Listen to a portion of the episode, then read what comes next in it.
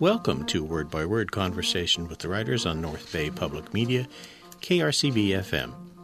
Tonight's guest is physicist and novelist Ransom Stephens with his just released The Sensory Deception.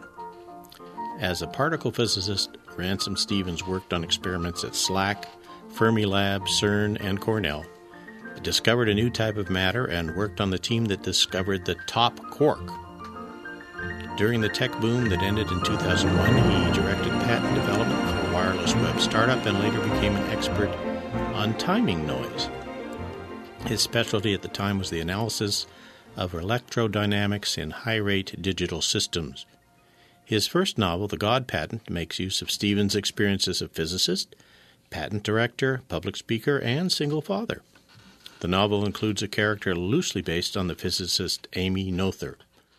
Ransom's newest novel, The Sensory Deception, contains brilliant characters like a migraine tortured sociopathic neurologist addicted to caffeine, a small statured uber geek engineer who doesn't have enough sense not to wear shorts and flip flops when walking outside in the Minnesota wintertime, a curvaceous Iranian born Stanford MBA who rounds up millions of venture capitalist dollars to finance a new virtual reality experience and the creative team leader and environmental activist who inherited a spectacular cliffside Santa Cruz house from his parents and then spends most of those millions converting it into a clandestine technology laboratory.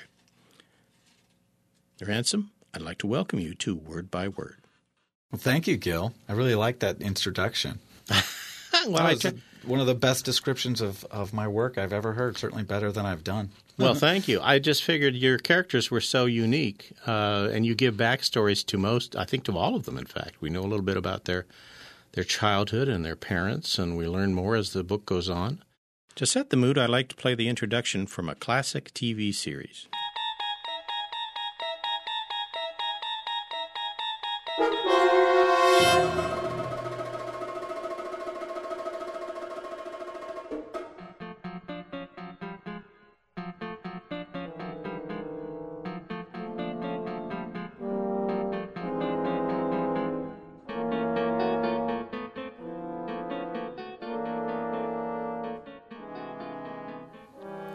Reason I played that because as I was reading reading the sensory deception, I decided they would make perfect segments for Rod Serling's Twilight Zone. You know what I'm talking about? I think so, yes. Yeah. Well, we're going to look at a few of those today. Ostensibly, it's a book about the development of a paradigm shifting breakthrough in virtual reality, where all people's senses are manipulated so that they experience firsthand what it, what it's like to be another animal, for instance, like a polar bear. And Like if you will bear. read the first uh, excerpt for us on page 24, Be happy to. thank you. I call this Be the Bear. All right, so I begin here. Right. Right where it says start. Her senses tighten, her eyes focus. She licks her nose and tastes the air. It's salty, yes, but there's something something she wants. She smells desire. Hunger fills her and she drops to all fours, roars again and springs down the other side of the iceberg. She goes too fast though, loses her grip and rolls. She rolls through pillows of snow. She stretches out her limbs and the rolling becomes sliding on a level plane of ice that ends in crashing ocean waves. A swell pulls her from the ice into the thick green and blue medium. The cold is replaced by an engulfing bath, not exactly warm, it is wide awake comfort. She swims under the ice. She sees them. The determination of instinct takes control. Everything is immediate. She distinguishes the seals that are catchable from those that are not. She sees the hole in the ice where the seals rise to breathe. Without resolving the thought, she understands that she is meant to take an older or wounded seal, and not just because it will be easier and thereby leave her enough energy to carry it above the ice to her snowy dining room. She waits and watches, aware that these circumstances are not the usual way of things. The woman who lurks below the senses would not have known this. It is a primal realization. There, a seal with the large dark rings on its back that signify age. It swims with a jerky, unbalanced motion. It has a wounded flipper. She kicks and paddles. The seal scatters to the left, to the right, and below. She has the advantage of surprise and overwhelming strength. Her target struggles behind the others. Reaching across its back with one arm, she pulls it toward her and takes its head in her mouth. It struggles. She clamps down. It stiffens for an instant and goes limp. Her momentum carries her to the hole in the ice. She kicks and kicks again, accelerating, and with the seal in her mouth, she bursts from the water and slides up on the surface. She drops the seal and takes a deep breath. The smell of warm, bleeding seal flesh is hunger incarnate. She eats. The juicy flesh melts in her mouth, the taste more wonderful than the smell. It is prime rib that has roasted for hours, charred skin surrounding tender red meat. Deep in her mind, for just an instant, the sensual, the sensual saturation diminishes enough that her mind is able to resolve a coherent human thought. It is so good she doesn't even want horseradish. okay, going to have to give a setup for this. Why do we have a lady named Gloria turning into a polar bear? well, Gloria is Gloria is a venture capitalist scout in Silicon Valley, and her task is to evaluate this virtual reality product that has been invented by this team of three scientists and engineers. So their demo is a virtual reality experience of a polar bear. And the polar bear uh, came about. That was actually how I got the idea for this book. Years ago, I was reading the newspaper and came upon the story of a polar bear that had swum 200 miles looking for ice and washed ashore in Iceland mm-hmm. and then was killed by police. And so I had this notion that what if people could really feel what it was like to be that polar bear, searching for ice and not being able to find it, then finally making landfall in a completely foreign place with foreign smells and sounds, and then being shot. So that was the, the basis for the polar bear as the demo for this startup company, Vertex Reality. Right. And Vertex Reality is going to make everyone become ecologically aware because, for example, the polar bear, which is endangered because of the polar ice melt and has to swim that 200 miles, which obviously the bear never intended to do. And Gloria, as the bear, ends up doing, and you know, a few minutes later. Um, and this is all happening in her mind because she's wearing a virtual reality what headset kind of setup with so in the demo which which is comes about before all of the technology is developed. Yeah, she's wearing a prototype gear, and the prototype gear is designed to stimulate all of her senses, this including the senses of smell and as well as they can the sense of taste through the sense of smell, but of course mostly through vision and audio. Mm-hmm. So she's set in front of a, a huge, um, very high def video screen that encompasses not just her motion, or rather, not just her, her field of view, but just outside of her field, field of view, too, so that they can manipulate her senses to draw her attention where they want it. And that way they can give the illusion that she can is free to move in any direction she wants and to to um, pursue whatever whatever desire she has as her senses are overwhelmed with those of the experience of a polar bear. Right. And she's hooked up in more than one way. She doesn't just see it and hear it. She also has a monitor attached to her skin. Um, and part of that is a biofeedback kind of loop, which involves pharmaceuticals. Well, in this in this scene, it doesn't. The pharmaceuticals. I thought they were, were able to manipulate so this taste, for instance, of roast beef. If she didn't like that, it could be chicken. So how do they do that? So the way that that's done is Well, I mean if if this were real. Is right. Okay, yes. Well, a lot of the development of the book, a lot of the fun parts for me were thinking of how how to make this technology without of course the burden of actually having to design it. um, so there's a biometric feedback system that monitors her pulse rate, her perspiration, um, eye movement, and blood circulation in the nose and around the throat. Mm-hmm. So if if when she when she'd first had that seal, if the smell of roast beef, which they transmitted through a gentle breeze into into the room where she was, mm-hmm. if that hadn't triggered some salivation, then they would have immediately switched to fried chicken. And if that hadn't worked, then it, the demo wouldn't have been as effective. But prime rib worked for Gloria in Right, that scene. right. But it is it's stimulating every sense, and so temperature is one, making her uncomfortable, increasingly uncomfortable, as she swam from ice floe to Iceland Mm-hmm. over over two weeks and two hundred miles. Well, as I was reading your book and I was riding along in the car, I happened to catch a, a thing from NPR's All Tech Considered on the radio. And I'm going to read you a little excerpt from that uh, about a new device called Oculus Rift. Do you know this? No, I'm not familiar with okay, Oculus well, then this should be it. Here's a quote from correspondent Noah Nelson. To completely understand what the Oculus Rift is like, you have to strap it on your head. Even if you experienced VR years ago, this is a leap forward in technology.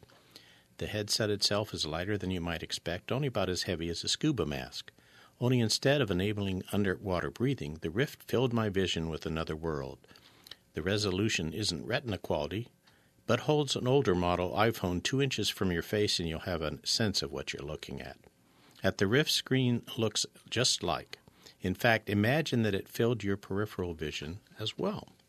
The Rift fits snugly to my head, and with headphones on, I was effectively sealed off from the real world. Looking down, I could see my virtual body. The urge to raise my hands was irresistible, but the hands didn't move. There's actually ways to make this happen, just not in this particular game.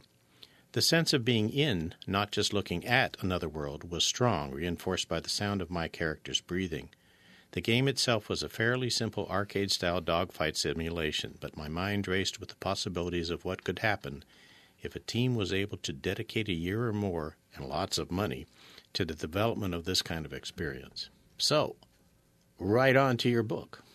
Well, the technology that I describe in the sensory deception is developable. There's nothing in there that's that's especially uh, mind blowing. The issue is whether it would work, and there's evidence that it would. It's wonderful to have Oculus Rift develop this technology. And the sensory deception I envision for the headset. Um, a motorcycle mask with a complete, a motorcycle helmet with a Right. complete headset and wireless connection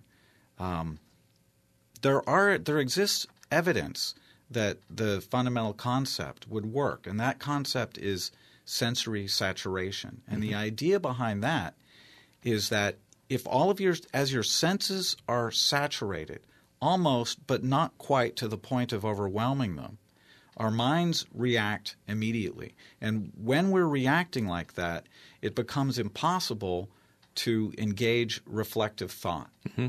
And that's much closer to the mindset that um, the smarter mammals like polar bears and whales and dogs and wolves experience. It's just this immediate acceptance of reality and having to react to it on a time scale of five to ten seconds rather than for people with well developed frontal lobes where we can respond to it on the scale of decades. So you see this as a potential, your book, the outline of it is based on real science and real technology, and who knows in a few years. it actually came backwards, but I was quite gratified that, that after I thought of it and developed the plot and started doing some research, that I came across um, some virtual reality research that is done. There's a guy named Jeremy Bailenson at Stanford who has a little a little VR um, on his website that you can go and and um, pretend to be a lumberjack and cut down redwood trees. And the results that he reports is that after doing so, people tend to develop more empathy for forests and and sustainable lumber. Or start singing about I'm a lumberjack. Or yeah. And and that that's where I went immediately. that's right. So let's look at the rest of the team. We've met Gloria and her bear persona. Who are the other people? Farley. Farley Farley Rutherford is the is a natural born leader. He's he's the guy that um, women want to be with and men want to be. Right? He's Oh. just he's just got something about him. He's a he's charismatic. Um, he's he's a natural born leader, and I developed him in my mind. He's he he looks he's Farley Mowat, transformed into Silicon Valley in the in the um, 2010s. But that that was my idea, and then um, I'm a big fan of Farley Mowat. I've read most of his books, and Never Cry Wolf is my favorite all time book. So I had this vision of, you know, this tall, bearded guy with a sort of wry grin and a sparkle in his eye. But to make him a natural born leader, I infused him with a man that I really admired who, um, who I worked for at Fermilab on the D Zero experiment. Paul Grannis is a professor at Stony Brook, I think, and um, he was the spokesman for the experiment. And he had this really deep voice. Um, he wasn't a tall guy, but when he spoke, he had a the way he spoke just made you listen to him. Even if you didn't care what he was talking about, you'd find yourself paying attention. So that's that's where I got the idea for Farley as a a natural born leader, A commanding presence. a commanding presence that is is na- somewhat naive and and flawed. Yes, well, they all have their flaws. We we find out about a lot about that. In fact, probably the one who's the most flawed, would you agree, is Chopper. Chopper is the bad guy. Yeah. Well, he's more than that. He's a he's a man who suffers and has suffered from childhood from migraines, uh, who has is really a sociopath. He does not understand the empathetic relationship most people have with each other. That's right. Yeah, I think when I when I developed this book, especially after the first draft, and the way I the way I write, I write the first draft as fast as I can.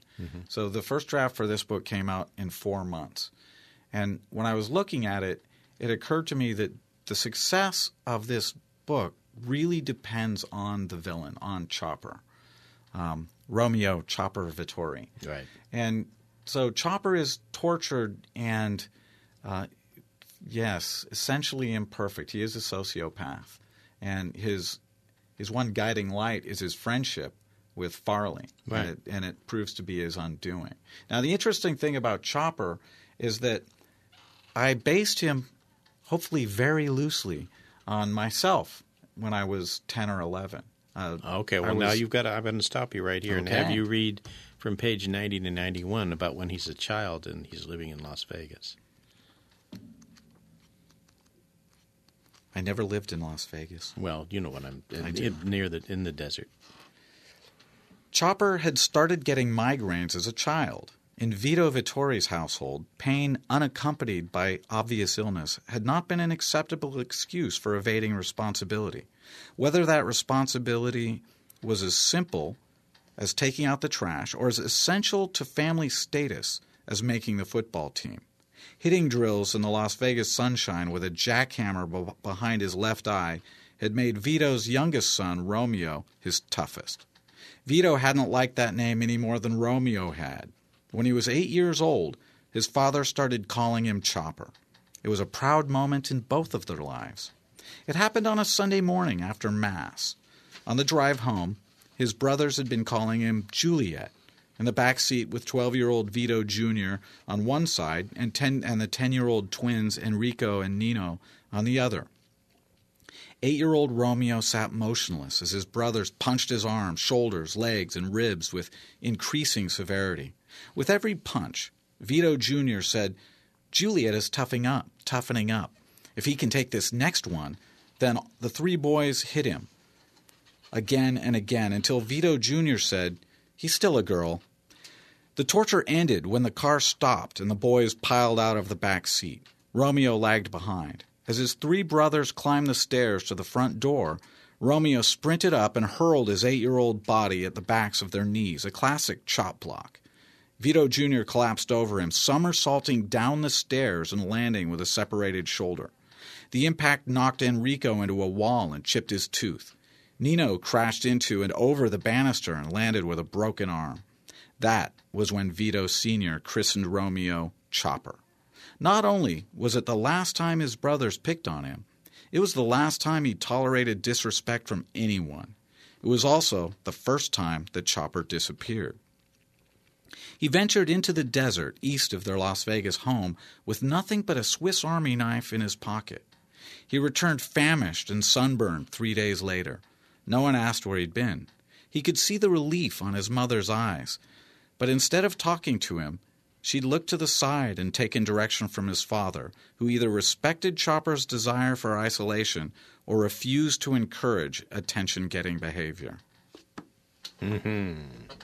See, the psychologist in me loves that part because you give a background there. But you're saying it's part you. Is this is is Yeah, I- any of this? Well, you? the migraines are. ah Being a, a kid trying to make a football team and with migraine headaches was was was really difficult, right. Well, the- especially being a little kid. yeah, right. Well, the the full grown chopper carries a yellow tackle box around with him filled with different lotions and potions, kinds of stuff. And uh, that's a way of treating his migraines.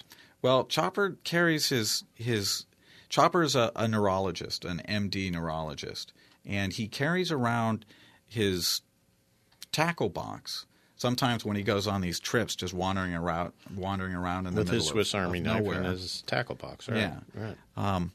And as a child, I spent my youth wandering around the hills of Mount Diablo, the foothills, Mm-hmm. Um, and sometimes spending a, a couple of days for no reason. I did, certainly didn't have any deprived childhood. Um, my mother was always very good to me. Did you have older brothers who you? No, no, no, just a sister. No, it's all exaggeration, right? That's where the way characters develop. Okay. Um, though those three brothers were based on uh, the brothers of a friend of mine's who who I slept over at his house a lot, and they picked on him mercilessly Right. until one day when they stopped picking on him because he'd finally fought back. Fought back, Right. yeah. So the tackle box, uh, Chopper carries uh, various pharmaceuticals, and they include they include migraine drugs. They also include his cigarettes. Um, I thought it was fun to have an environmentalist, a radical environmentalist who smokes. Mm-hmm. I just I just kind of love the irony of that. Well, he's also a caffeine addict, Yeah. or, or aficionado, I guess you could say, right? They all are Yeah, to some level. yeah. yeah. I'm not, but the the characters are. The, I, this is something that I see a lot at at very small startups in Silicon Valley, Because they're fueling themselves through the night with caffeine. they're working out. They're work, they're basically never not working. Right. Okay, we've got one other member of of the immediate team, Ringo, Ringo. yes, Ringo Hayes, Reginald Ringo Hayes. So Ringo is based on a guy I went to college with, whose name I can't remember, and he was he was the guy who who was always right, knew everything, but was really very just had the kindest heart. He was just the nicest guy, and when he corrected you, he would always go way around it, just to make sure that you knew what was right, but not in not in a way that would make it seem like he was actually correcting you He's not confrontational. just yeah yeah definitely not confrontational so ringo is the the well the african american uber geek is the way that the way that gloria describes him Right. so he's really the genius behind it. He's the the technical genius. Where Farley is the big idea guy, and Chopper develops the high level concepts of what need to be implemented.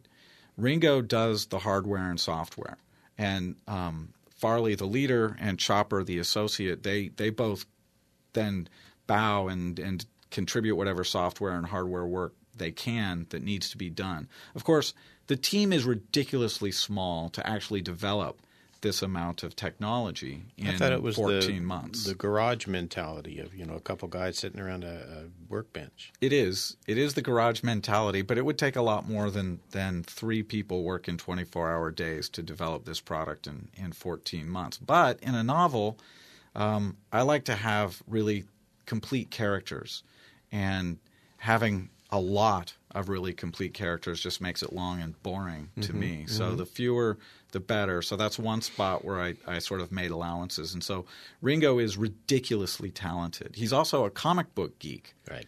and he develops some of his most interesting software based on the ideas of his favorite comic book character, who was Daredevil. Right. Who I did not know much about. I had to look him up, frankly. Daredevil was blind, and and where the movie the movie didn't do justice to Daredevil's greatest um, attribute, which was his wisecracking ability. Daredevil was a big wisecracker who could see more or less the way that bats do with echolocation. He was also one who stood up for the little guy, just like Ringo does. Yeah, Yeah. yeah, always, yeah. Daredevil was a, was certainly And- one of my f- two favorite superheroes. Yeah, and he was blinded by radioactive waste, as I re- as I read. Yes. Yeah, it's always some radiation is at once the cause of the of the super ability and the cause of the disability. Or you radiate the the spider and then that bites you or whatever, right? Right for Spider Man, Yeah. yeah. his Spidey abilities. Yeah, yeah. Spidey. So the the conflict, which you begin quite early on in the book when they're looking for money, comes between the venture capitalists who want products that are going to have a high profit margin, and the environmental uh, geek who wants to have everybody find out, you know, and and and bond with the animals and become more aware of the world as a result. So there's this constant um, manipulation. Is that a good word? That's going on, but from the money people. It's an attempt, yeah. It's Yeah. an attempt to manipulate them and to and to put the team in position.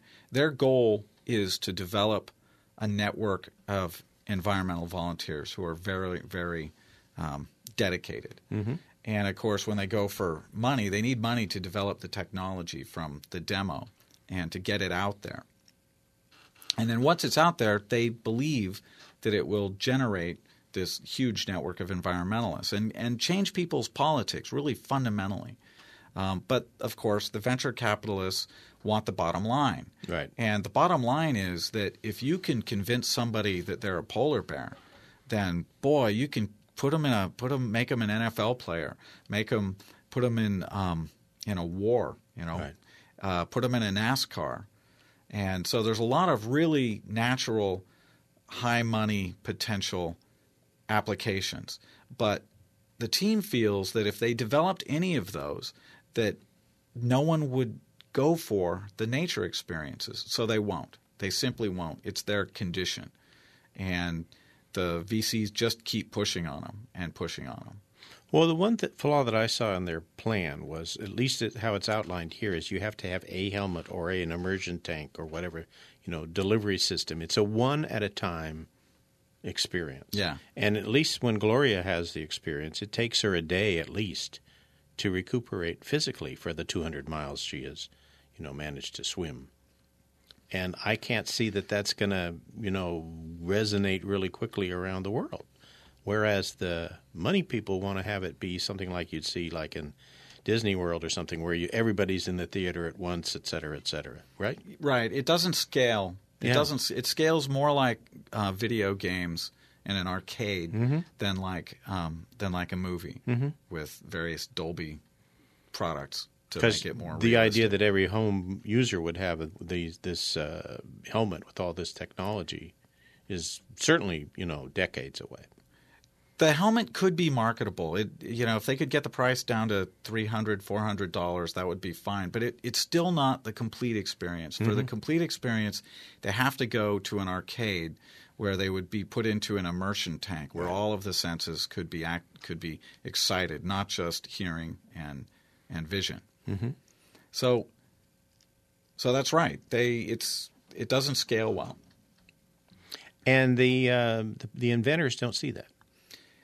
the inventors are interested get wrapped up as as tends to happen with with techies they get wrapped up in in the the technology itself and the delivery system as as a in a in a sort of video game arcade. They they plan to have them in you know every major city in the US but in the end without without acquiescing to to developing what they call the Disney apps, the NASCAR app and the um, the war the Warcraft app, and what have you, Or the superhero app. or the superhero app, which Ringo would rather like to develop. But without those, they don't have enough funding, so they only are able to open one arcade, though it is very successful.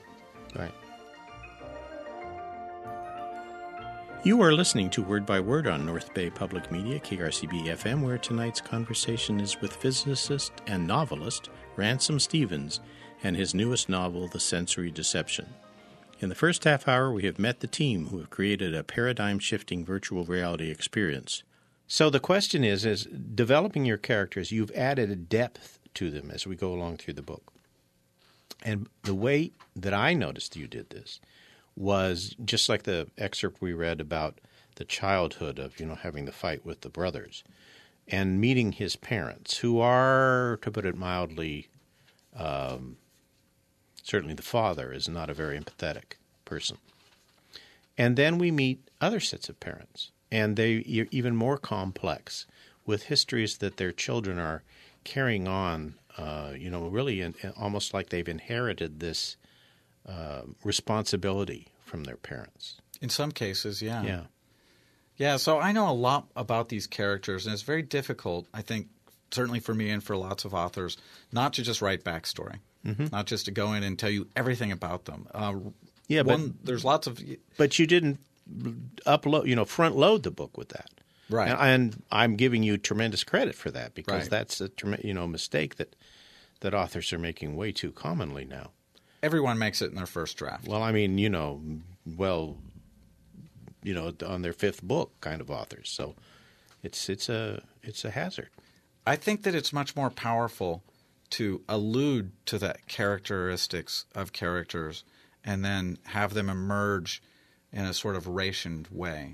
With, you know, withholding information is is a page turning attribute, and um, my primary goal when I write a book is to have people finish it because I'm not a big book finisher. I mean, I read and I'll give at least 50 pages to any book that I buy, but if I, if I'm not really into it and I find myself putting it down, I'll definitely pick something else up. Now, I never mean to not finish a book. Right. But I might be six books along and look back at it and think, oh, I can't go back to it now. I've forgotten everything that was going. So I don't want my readers to experience that. So the wi- information I withhold, I, I do my best to ration it back out. And um, character attributes are are the most are some of the most fun. And the things that are on the cutting room floor about the characters, um, you know, I really wish they could get in there. In fact, there's there's one that actually stuck in in the about the author after the at the end of the book, just because it didn't make it in there, and I really, I, you know, it was a It's one of the babies you want to just keep alive. Yeah. yeah, yeah. Well, one of the characters I really enjoyed meeting was our cab driver. Tahir. Yes, Tahir is um, Gloria's father, and yeah, Tahir is uh, biological father. Yes. Yes. Yes. Her biological father. And um, so Tahir uh, is, they're Iranian. And Tahir and his wife and their baby, who is Gloria, the venture capitalist scout, they were in Iran uh, at, during the time of the Iranian Revolution in 1979. And Gloria was a baby then.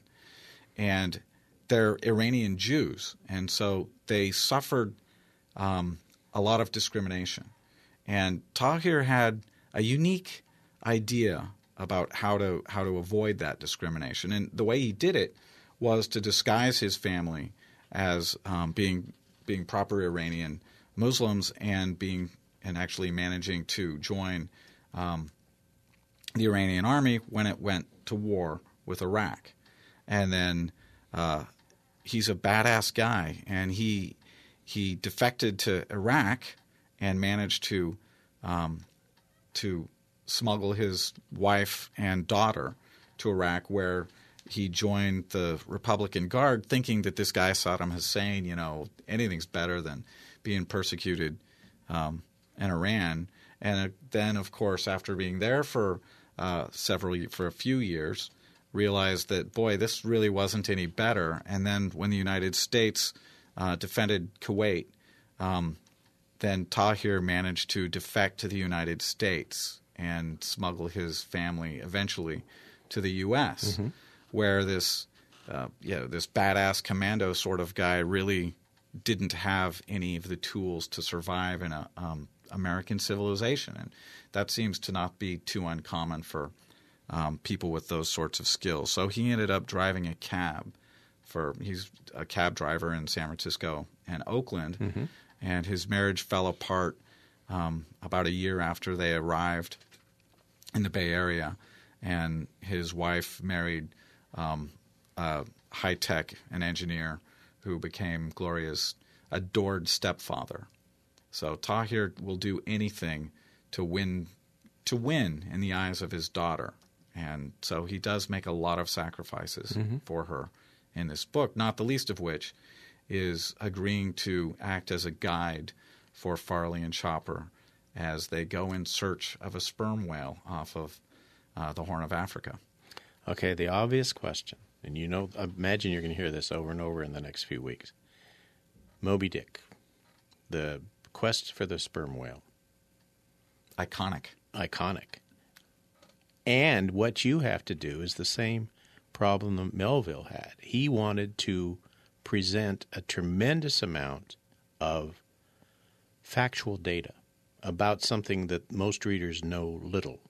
In his case, it was, you know, whaling and all of that. So every other chapter, do you remember how the, the book is structured?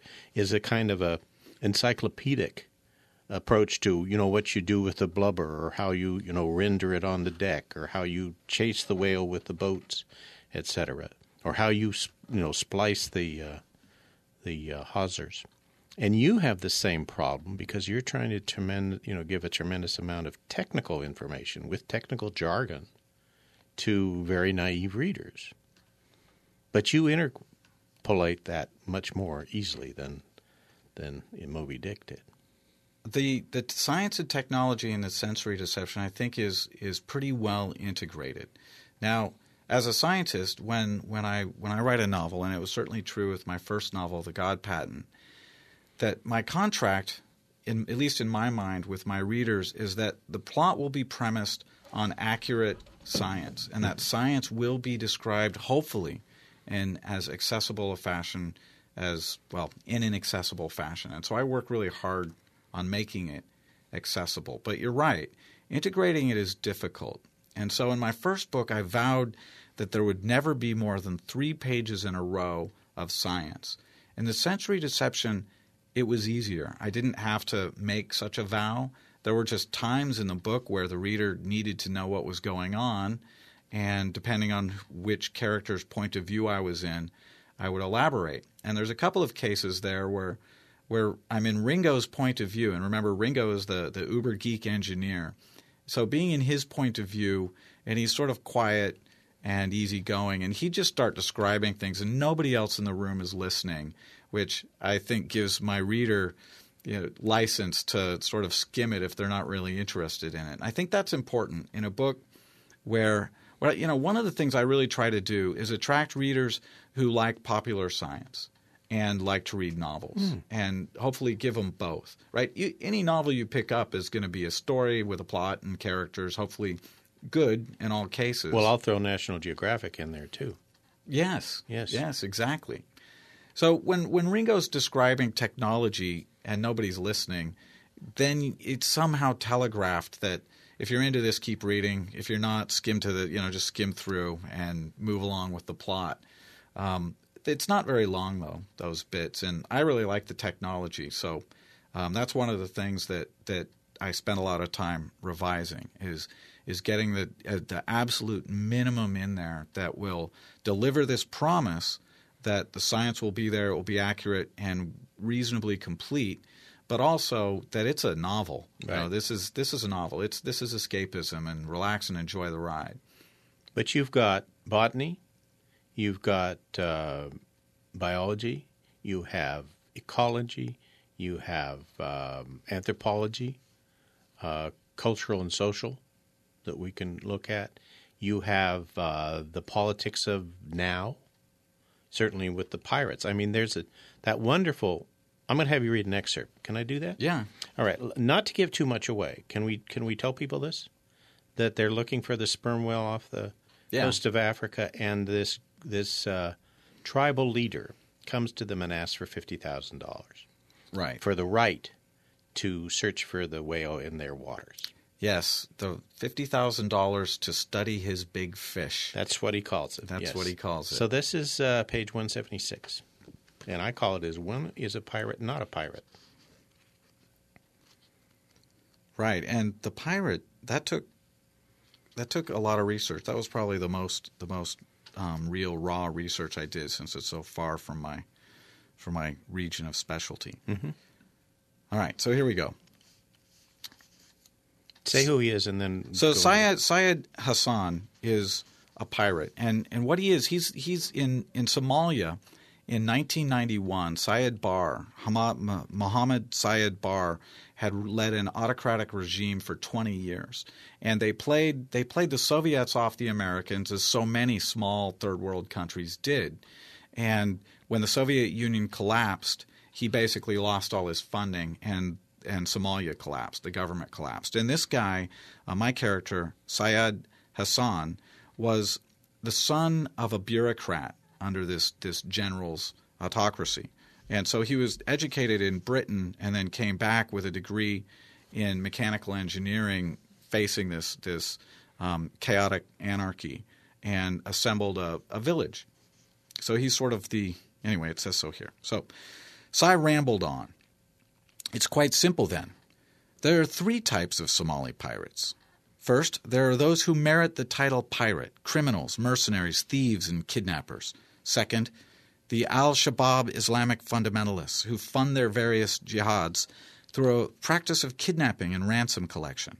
On this note, I would point out that Somalia has practiced Islam longer than any other country, longer even than the Arabs, but like everything in Africa, we have no provenance. My Muslim brothers, the Shiites and the Sunni, are my enemies because my people are insufficiently tolerant, or insufficiently intolerant. Perhaps, were I a better king, I would control my people's thoughts, prevent, prevent them from enjoying music, and, and among those who can read, literature. As we have so few men, our women acquire roles that certain interpretations of the Quran, those unburdened by an understanding of history, deem blasphemous. I have women medics, women teachers, and women farmers. He shook his head as though trying to shake unpleasant thoughts out of his mind. I am a feminist Muslim. He laughed. We are the third type of pirate simple people living decent lives. We are devout. We follow the teachings of the Prophet Muhammad, may peace be upon him. Where we differ with the others is that we study the actual text, and his words teach us how to build the spiritual community that we have formed. We have a library and a museum, the only one I know of in Somalia. We also have a prison, which are not at all uncommon in Somalia. Right. Farley Rutherford, American entrepreneur. I am a pirate, a terrorist, and a king, and none by choice. So I ask, what are you doing in my water? And, and in exchange for my largesse, how will you help my people? Right. Sai Hassan. Sai Hassan. With a tendency to, to act like a like a um, a tin plated dictator with delusions of grandeur, but also the responsibility of two thousand people. Right. So he knows this is his uh, entree into getting funding since the Russians have abdicated that. Uh, and um, this is, you know, this is after the Americans went in and botched that, you know, Somali. And basically, the country broke up into warlord-controlled areas. It had, it apparently has had been under a group of different warlords since 1991, just right after well, you, since collapse the turn, dawn of history, probably. But yeah, but there was a uh, a single government of Somalia during most of the Cold War mm-hmm. that collapsed right afterward.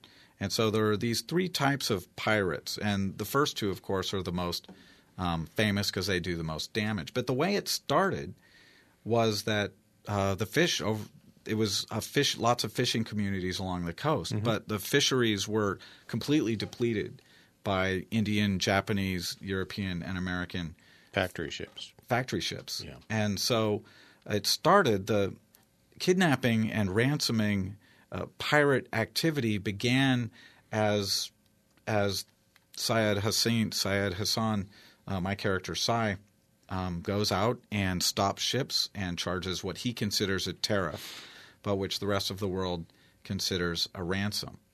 Right which with your name must ring a little bell, right? Well, yeah, it tends to. I always notice it, of course. Have you seen a, a, a movie which um, just came out locally this weekend? It's called A Hijacking. And it, interestingly enough, and the timing of things is just fascinating. And I just wrote a, a review of it for the newspapers. It's based about a Danish ship off the Somali coast, which is, you know, where a, a couple of three boats come up alongside. We don't see this. Everything is done in a, you know, a step back kind of a in your head kind of mentality where we see what's happening in the boardroom when the $50 million ransom is proposed and what's happening to the sail the seven sailors who are on the ship. It's a fascinating film, not for everybody because it's very intellectual in your head, not action oriented. But there's a character in there called Omar who is very, we think, might be very much like Saeed. He claims he is only a negotiator who has been hired by the pirates because he speaks English. But he seems to know a lot more than just an interpreter would. So I'm wondering if he's not similar to your Saeed. You have to see the film. Anyway, I recommend. You got to see the film. Yeah, And so and I shall. we can talk about it. So the movie, movie's called A Hijacking. So that's a complete aside, but worth searching out and watching.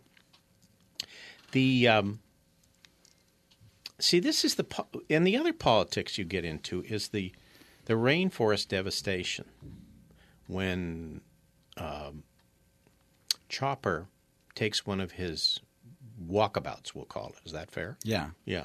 And he goes down to uh, the rainforest. And as he's going up the river to get to the part where he's searching out a particular plant, which he's researched and found may give him some benefits for his migraines, um, he sees the devastation that's being wrought with the clear cutting and the burning, you know, to turn uh, beautiful, lush rainforest into uh, agricultural fields for a short term return. Sugar plantations. Yeah, exactly. Yeah. And that becomes very important as the book goes on. But as we're going up the river, he's his reactions, his visceral reactions are, I want to kill all these son of a guns, right? Yeah, yeah. That's Chopper. Chopper's essential belief is that um, the planet would be better off without people on it. So he has he the only human life that Chopper values is the leader, his friend Farley. Mm-hmm. It's the only one. Anyone else is immaterial, just part of the disease that plagues Earth Right. in Chopper's mind. He's also very attuned when Chop when Farley is not uh, doesn't like what he does. Yeah, he's he's dependent on on Farley for um, whatever positive feedback he gets in life. Right. Right. So there's a there's another interesting thing. I happen to be at a at a an announcement for one of my fellow writers, Tom Kendrick, who wrote a book about sea urchin diving, and I helped him work on the book, and he's just got a movie option on it. So when we were there, he showed this picture of a friend li- riding the back of a uh, sea elephant, you know, 800 pound thing. So when I read this in your book, I said, oh, aha, look, it's just like this guy, because that's what Chopper does to check out one of his new uh, concoctions to see if it's actually going to make the huge animal be happy instead of, uh, you know, and relaxed and easy to work with rather than uh, the big, you know, fierce beast that he usually would be. Right. One of one of the problems that um, Chopper has to solve is that to develop the, these nature experiences, the team has to attach equipment to the animal to record their sensory data, and so they have to they have to attach a lot of sensors to a sperm whale. And in order to test whether to do that, they of course have to sedate the animal. But they are environmentalists, so they will go to extremes not to hurt the animal. Certainly, they'll risk their lives rather than risk hurting the animal. And so, one of the things that Chopper develops is rather than to try to tranquilize a whale, which would probably kill it, because whales need to be conscious in order to breathe Right. Um, or they'll drown. Or they'll drown. Right. So what he does is he he basically develops drugs that give them a euphoric high that will hopefully make them tolerate having somebody walk around on them and attach equipment.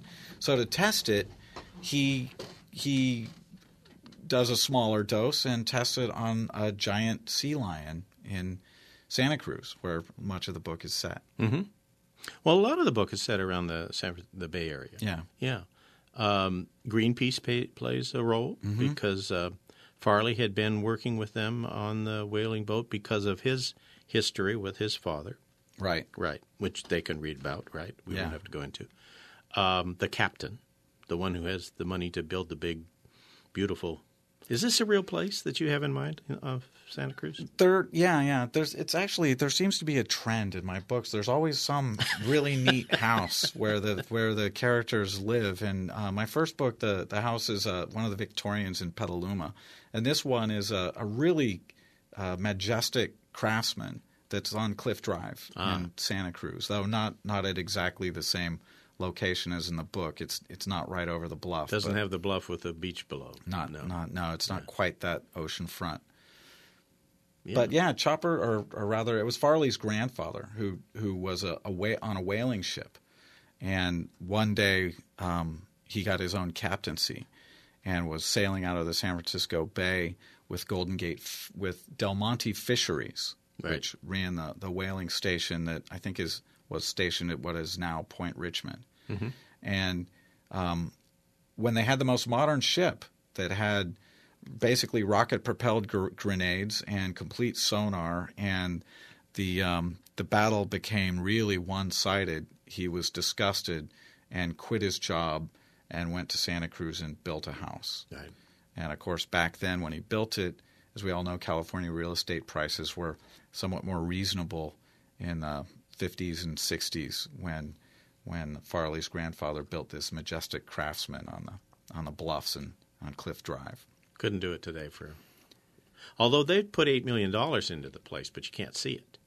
At least They- from outside, you can't see it. Right, right. Well, eight million dollars of of bit error ratio testers and spectrum analyzer and oscilloscopes. Right. I wondered why they didn't lease it myself, but whatever, Leasing is just not that much cheaper. isn't it? No, it's cheaper to buy the stuff used. Okay. Oh, okay. And off the shelf. Yeah, but that got cut. A lot of those little details about how they how they dealt with their budget, you know, those it's boring details. It's got to go. But I need to understand it when I'm writing the book, so it makes it in early drafts. Okay. Uh, now this is the time we're going to transition over, as you know, I often like to do on this show, is the for the writers out there. Mm-hmm. Any clues, tips, uh, pieces of information you want to share? Sure. I think that the most important thing for um, a writer of either fiction or nonfiction, but specifically fiction, is um, what I call the value of exposing yourself. That you have to get I'm- you, you've got to explain that carefully now. right. The value I had an entirely yourself. different picture. right, exactly. It's a it's a nice title for a talk that I'm I'm going to give at some of the writers clubs around around Northern California. as long as you don't wear a trench coat when you go Oh, up no. in the front. Okay. I'm way too shy to do that. It's hard enough to stand up there. But the um, the value of exposing yourself, especially right now, is that if you don't put your material out there, then no one will see it. Seems pretty obvious. But there's two ways, really, there's lots of ways to do it. But there's really sort of the traditional way, which is to um, submit stories to literary reviews. And if you get one accepted for every hundred submissions, you're doing really well. So that's a lot of overhead for not a tremendous amount of exposure. The other way is, of course, to self publish an ebook, which is what I originally did.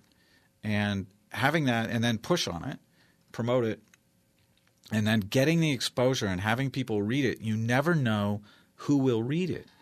And so um, the success that I've experienced, such as it is, all comes from the decision to upload an ebook in 2009 and then push on it really hard. I gave out bookmarks for an ebook, well, which I'm, was I'm going to interject here. You wrote a good book. yeah. That's the first important part of that, right?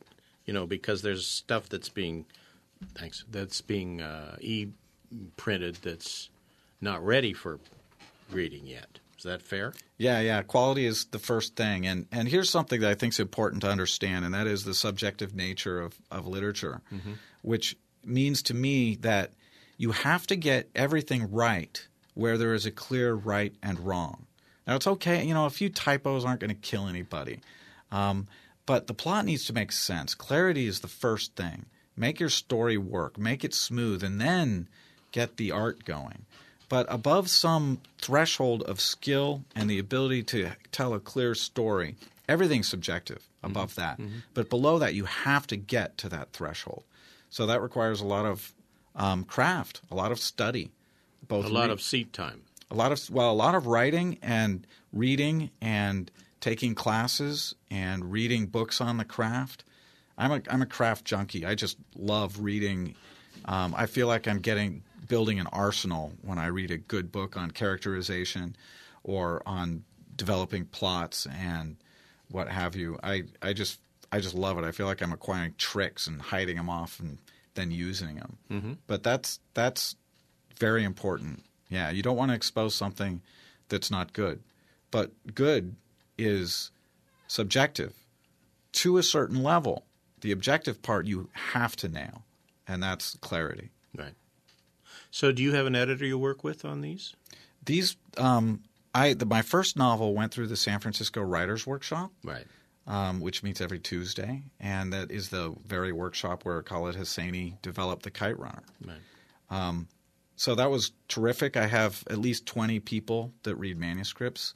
Um, the Sensory Deception was acquired by 47 North. Actually, they acquired both the God patent and the Sensory Deception. So they gave me they gave me developmental editors, a copy editor, and two proofreaders mm-hmm. went through it. So it went through the whole traditional publishing process. You did the rewrites and everything else. Oh, all the oh, oh, yeah. Oh yeah. Oh yeah, Oh yeah. Yeah. Yeah, it was really wonderful.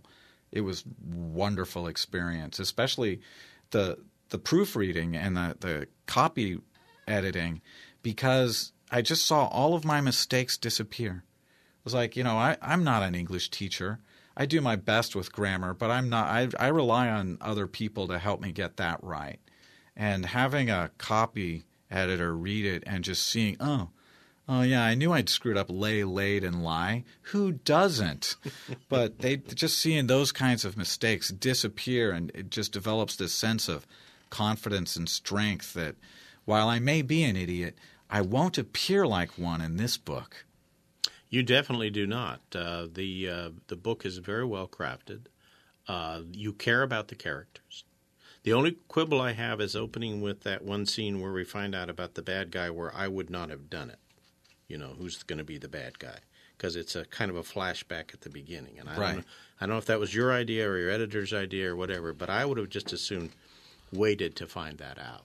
It was my idea, and, and I'll tell you the reason I did it. It was sort of a, an experiment of, of my own. My my um, right one of my mentors, Tamim Ansary, once said that um, suspense is not mystery.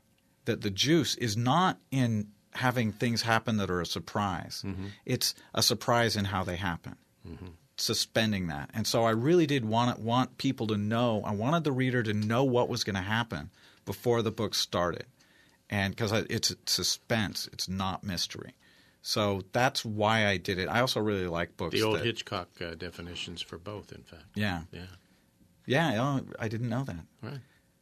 So I, love books that start sort of in the present and then go back and build you up and and take you back to that present. And so I did that, and I did it with the tense too, which actually the the editor pushed back a little bit on the change of tense because it starts in the present tense, it goes to the past tense and is in the past tense for 300 pages or so, and then goes back to the present tense. Isn't that funny? I didn't know this a ship back. I have to look at it again. Yeah. Oh, good. Good for me. Interesting. Yeah. And um, every virtual reality scene is in the present tense. Right. To bring you up, it's as a as a technique to bring you closer to the action to make it more sort of virtual reality and to set it off from the other pieces. Well, this has been delightful. Ransom Stephens. The book is called The Sensory Deception. It came out yesterday, and so they can find it. Where can they find it? Bookstores and online. And yeah, should be able to find it anywhere you find your books. Okay. Thank you again. Thank you very much, Gil. I really appreciate it. You have been listening to Word by Word on North Bay Public Media, KRCB FM, where tonight's conversation was with physicist and novelist Ransom Stephens about his newest novel, The Sensory Deception. Our studio engineer is Mark Fuller. Our program director is Robin Pressman. Our theme music is by Bill Conti, and I am your host, Gil Mansergh. We invite you to tune in at 7 o'clock on Wednesday, September 4th, for a special back to school show. Until then, we hope you will stay cool on these hot August nights.